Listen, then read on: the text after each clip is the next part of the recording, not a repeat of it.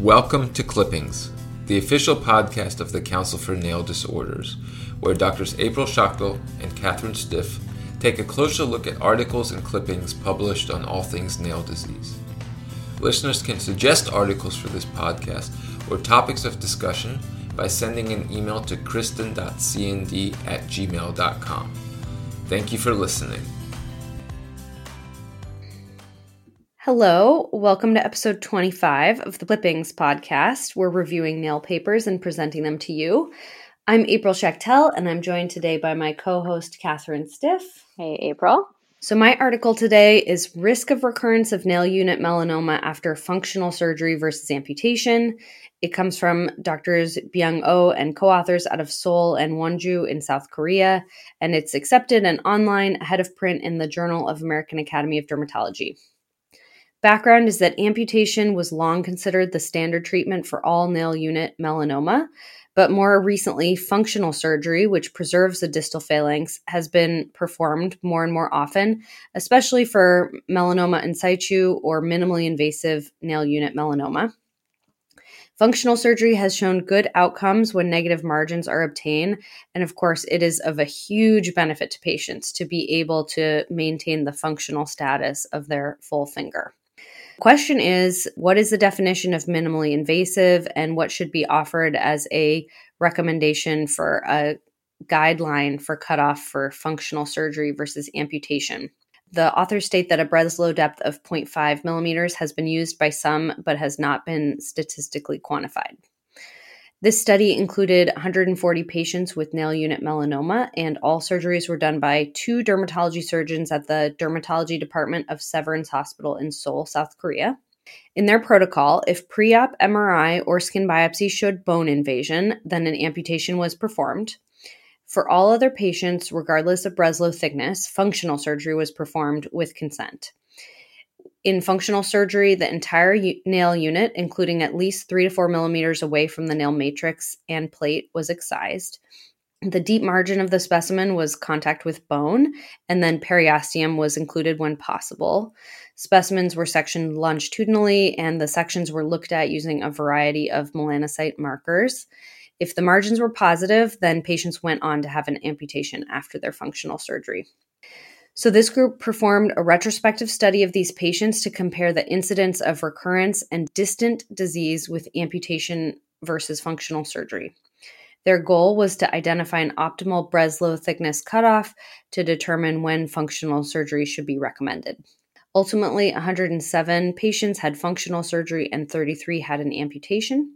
Mean Breslow thickness of amputation group was 3.1 and 0.7 for the functional surgery group, no big surprise that the group that was already known to have bony invasion either before or after surgery had worse Breslow thickness. Patients in the amputation group were more likely to be older, had higher rates of volar involvement, total nail involvement, Hutchinson sign, ulcers, and nodules than those in the functional surgery group. No big surprise there.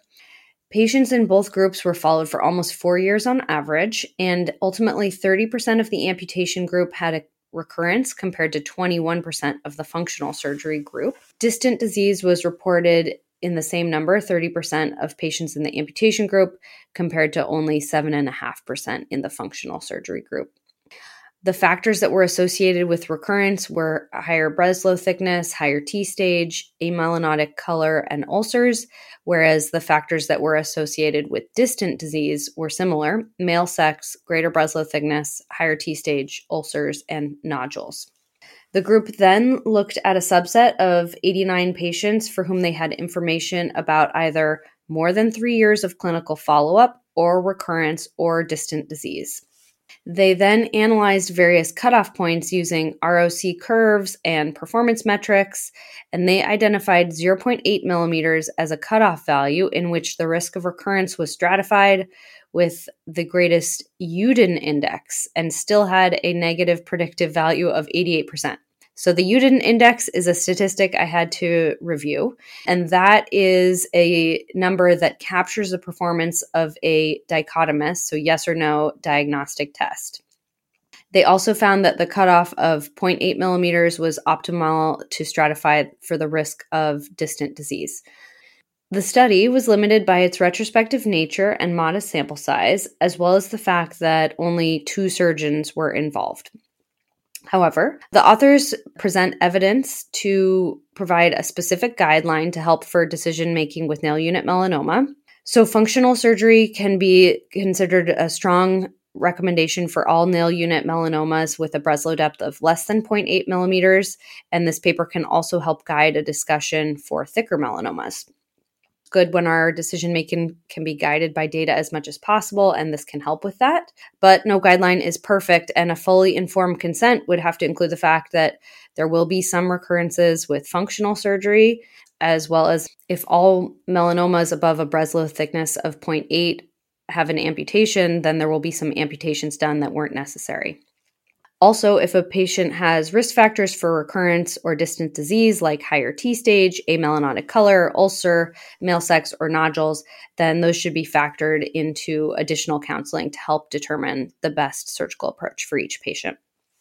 Yeah, I thought this was a, a well done article and brings up some great points. And like you said, it's ultimately all about an informed discussion with the patient. And I, I think it's great to attempt nail conservation and uh, digit sparing surgery whenever possible. I totally agree. All right, Catherine, tell us what you read about. Okay, so today I'm going to highlight a couple of articles on nail psoriasis.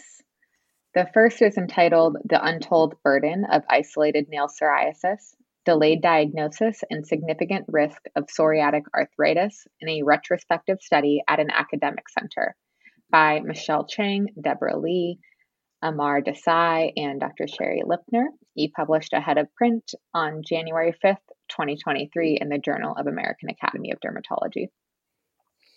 So, as some background, an estimated 5 to 10% of psoriasis patients have nail changes with no or limited skin involvement. The authors performed a retrospective chart review and identified 87 patients with isolated nail psoriasis at their institution they found an average delay of nearly three years to diagnosis. Approximately 10% had psoriatic arthritis, and in most cases, psoriatic arthritis was present concurrently or preceded nail disease. The presence of psoriatic arthritis was associated with increased severity of nail disease. The most common presentation was onycholysis and nail plate pitting. Histologic features included parakeratosis and neutrophilic inflammation. This was just a brief you know, research letter, and in summary, it highlights that patients with isolated nail psoriasis experience delays in diagnosis, and recognition of their clinical signs is critical, as severe nail disease is associated with the presence of psoriatic arthritis. And that's just a segue to um, the next article, which will discuss a successful treatment for nail psoriasis. It is titled Sustained Resolution of Nail Psoriasis Through Five Years with Ixekizumab, a post hoc analysis from Uncover 3 by doctors Egeberg et al. He published ahead of print in Acta Dermatovenereologica in September 2022. So we know nail psoriasis can be debilitating and predict the development of psoriatic arthritis. And ixekizumab, or Taltz, an anti-IL-17 monoclonal antibody, is approved for patients with psoriatic arthritis and patients ages greater than six with, with psoriasis. It has demonstrated rapid and sustained improvement in plaque psoriasis and a post hoc analysis of the Uncover 3 trial, a phase 3 multicenter, double blind placebo and active comparator trial with ixekizumab, described baseline characteristics and treatment response of nail psoriasis.